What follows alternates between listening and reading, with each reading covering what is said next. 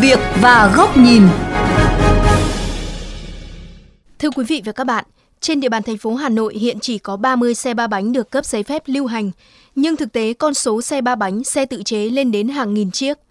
Nhiều người điều khiển xe ba bánh tự chế không chỉ thường xuyên vi phạm luật giao thông đường bộ, đe dọa nguy cơ gây mất an toàn giao thông mà còn để lại nhiều hệ lụy về trật tự an toàn xã hội. Cần làm gì để xe ba gác không còn là nỗi ám ảnh với giao thông và đời sống thường ngày? Phóng viên Quách Đồng sẽ đề cập trong chuyên mục Sự việc và góc nhìn ngày hôm nay.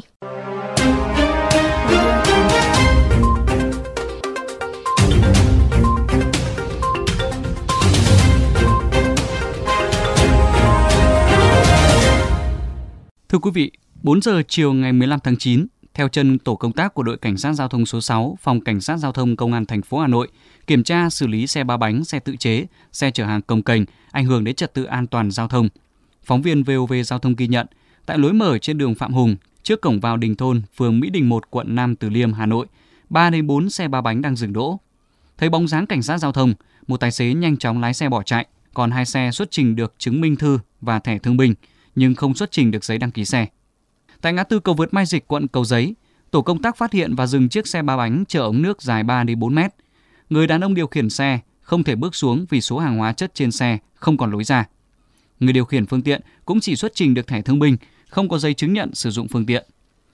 Tại ngã ba Hồ Tùng Mậu Lê Đức Thọ, một chiếc xe ba bánh chở nước đá do một nam thanh niên điều khiển bị phát hiện không có giấy tờ xe, chở hàng công cành. Lý giải việc sử dụng phương tiện xe ba bánh trái phép, anh Nguyễn Phúc Huy ở Quan Hoa, Cầu Giấy, Hà Nội cho biết chỉ chở thuê cho xưởng nước đá. Việc phương tiện có hồ sơ lưu hành hay không là do chủ cơ sở chịu trách nhiệm. Cái này thì do yếu tố công việc rồi anh ạ. Đây là xe của mình hay xe của xưởng? Không, xe ở xưởng ạ. Em chỉ lái cho em đi chở đi bán em mà. Nhưng mà mình biết xe này là không được phép mà mình không sợ bị bắt à? Em có chứ anh. Bắt nhiều mất nhiều cái xe rồi mà anh. Các anh đội 6 đây bắt em nhiều mà mất nhiều cái xe rồi mà. Dạ. Bắt lại lại làm xe mới. Vâng, em bị bắt em làm lại xe mới mà. Toàn như thế mà anh. Đại úy Doãn Hữu Văn, đội cảnh sát giao thông số 6 phòng cảnh sát giao thông công an thành phố Hà Nội cho biết, từ đầu năm đến nay, đơn vị đã xử lý được hơn 10 trường hợp lái xe ba bánh, giả danh thương binh để hoạt động. Để xử lý được những trường hợp này, đơn vị phải kết hợp giữa việc mật phục và công khai để phát hiện, xử lý vi phạm. Bởi những trường hợp này thường không khai tên tuổi hoặc có thương binh đứng ra bao che, tự nhận là phương tiện của mình. Do vậy, để xử lý các trường hợp này, lực lượng cảnh sát giao thông sẽ ghi hình, chụp ảnh người điều khiển phương tiện để xử lý. Quá trình tuần tra kiểm soát xử lý vi phạm thì chúng tôi thường là sẽ ghi hình những cái người điều khiển khi kiểm tra là đang điều khiển xe trên đường và cũng là lập biên bản cái trường hợp trực tiếp đang điều khiển xe trên đường. Còn sau này là các bác các chú thương binh lên nhận xe thì cũng phải thông cảm vì thực sự là các chú các bác không phải là người điều khiển xe lúc đấy. Trung tá Nguyễn Anh Tuấn, Phó đội trưởng đội cảnh sát giao thông số 14, phòng cảnh sát giao thông công an thành phố Hà Nội, một trong những đơn vị xử lý được nhiều trường hợp xe ba bánh tự chế vi phạm trật tự an toàn giao thông trên địa bàn thành phố cũng cho biết, riêng từ tháng 5 đến tháng 7 năm nay, đơn vị đã xử lý được 8 trường hợp xe ba bánh giả danh thương binh hoạt động trên địa bàn. Các trường hợp này đều bị lập biên bản, tạm giữ phương tiện. Nếu đến thời hạn, người vi phạm không xuất trình được những giấy tờ cần thiết sẽ bị thanh lý phương tiện. Đối với các cái trường hợp xe ba bánh giả danh xe thương binh thì chúng tôi thường xuyên là gặp khó khăn là nhiều trường hợp nhờ mượn người điều khiển phương tiện.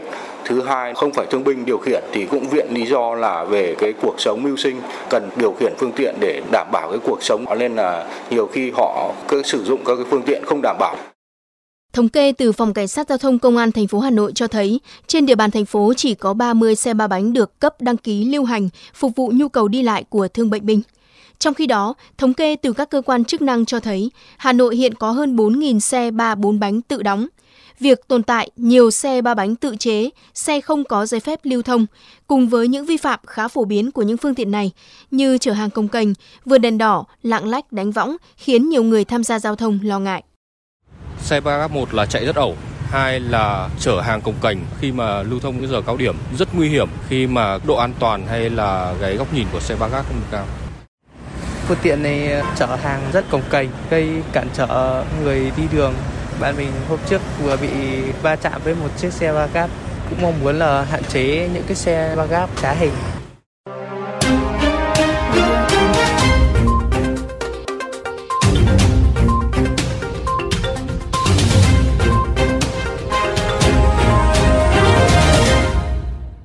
Thưa quý vị, Ủy ban nhân dân thành phố Hà Nội từng giao cho Sở Lao động Thương binh và Xã hội phối hợp với Sở Giao thông Vận tải ra soát thống kê số lượng thương bệnh binh, người khuyết tật sử dụng xe ba bánh để có kế hoạch hỗ trợ chuyển đổi nghề phù hợp, hạn chế dùng xe ba bánh kinh doanh vận chuyển hàng hóa. Tuy vậy, việc thực hiện không đến nơi đến chốn khiến xe ba bánh không có giấy tờ lưu hành, xe tự chế vẫn hoạt động tràn lan, xử lý không hiệu quả. Mời quý vị đến với góc nhìn này của VOV Giao thông qua bài bình luận với nhan đề Khó quá thì đứng sang một bên. Hà Nội đã quá nhiều lần ra quân xử lý vi phạm của xe ba bốn bánh tự chế, cả chuyên đề lẫn chiến dịch, với nhiều quy mô cấp độ khác nhau.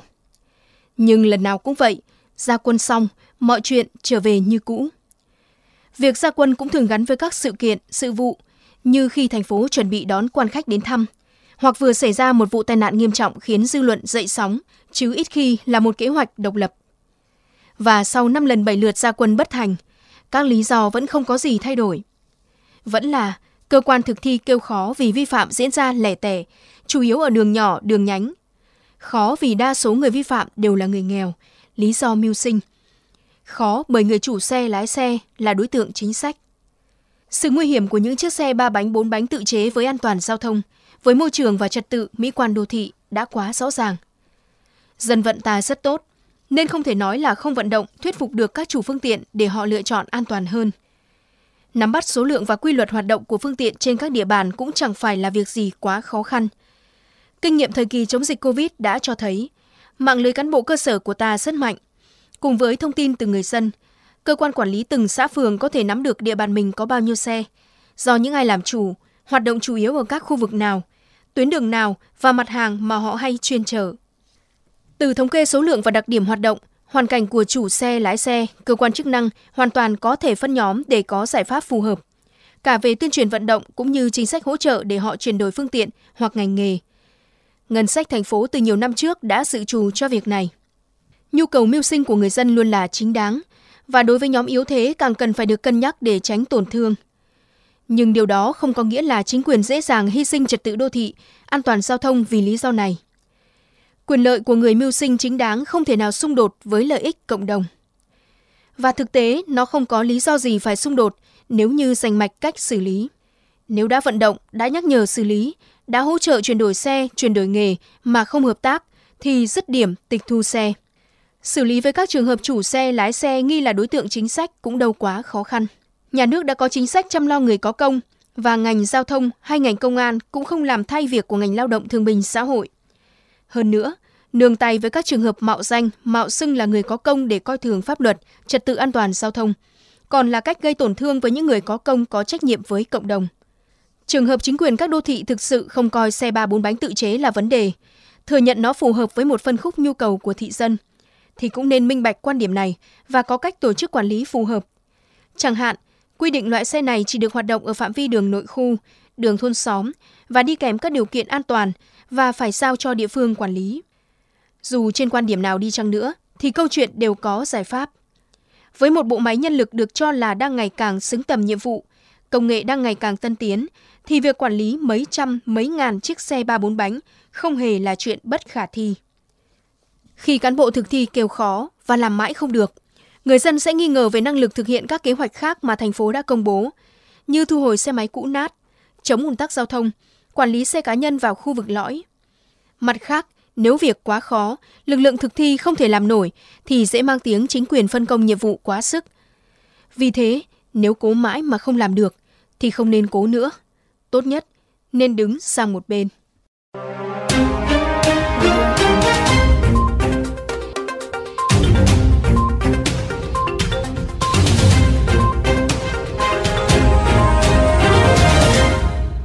Đến đây chuyên mục sự việc và góc nhìn với chủ đề siết chặt quản lý để xe ba gác không còn náo loạn đường phố đã khép lại. Quý vị có thể lắng nghe nội dung này trên vovgiao thông.vn qua các ứng dụng Spotify. Cảm ơn quý vị và các bạn đã chú ý lắng nghe.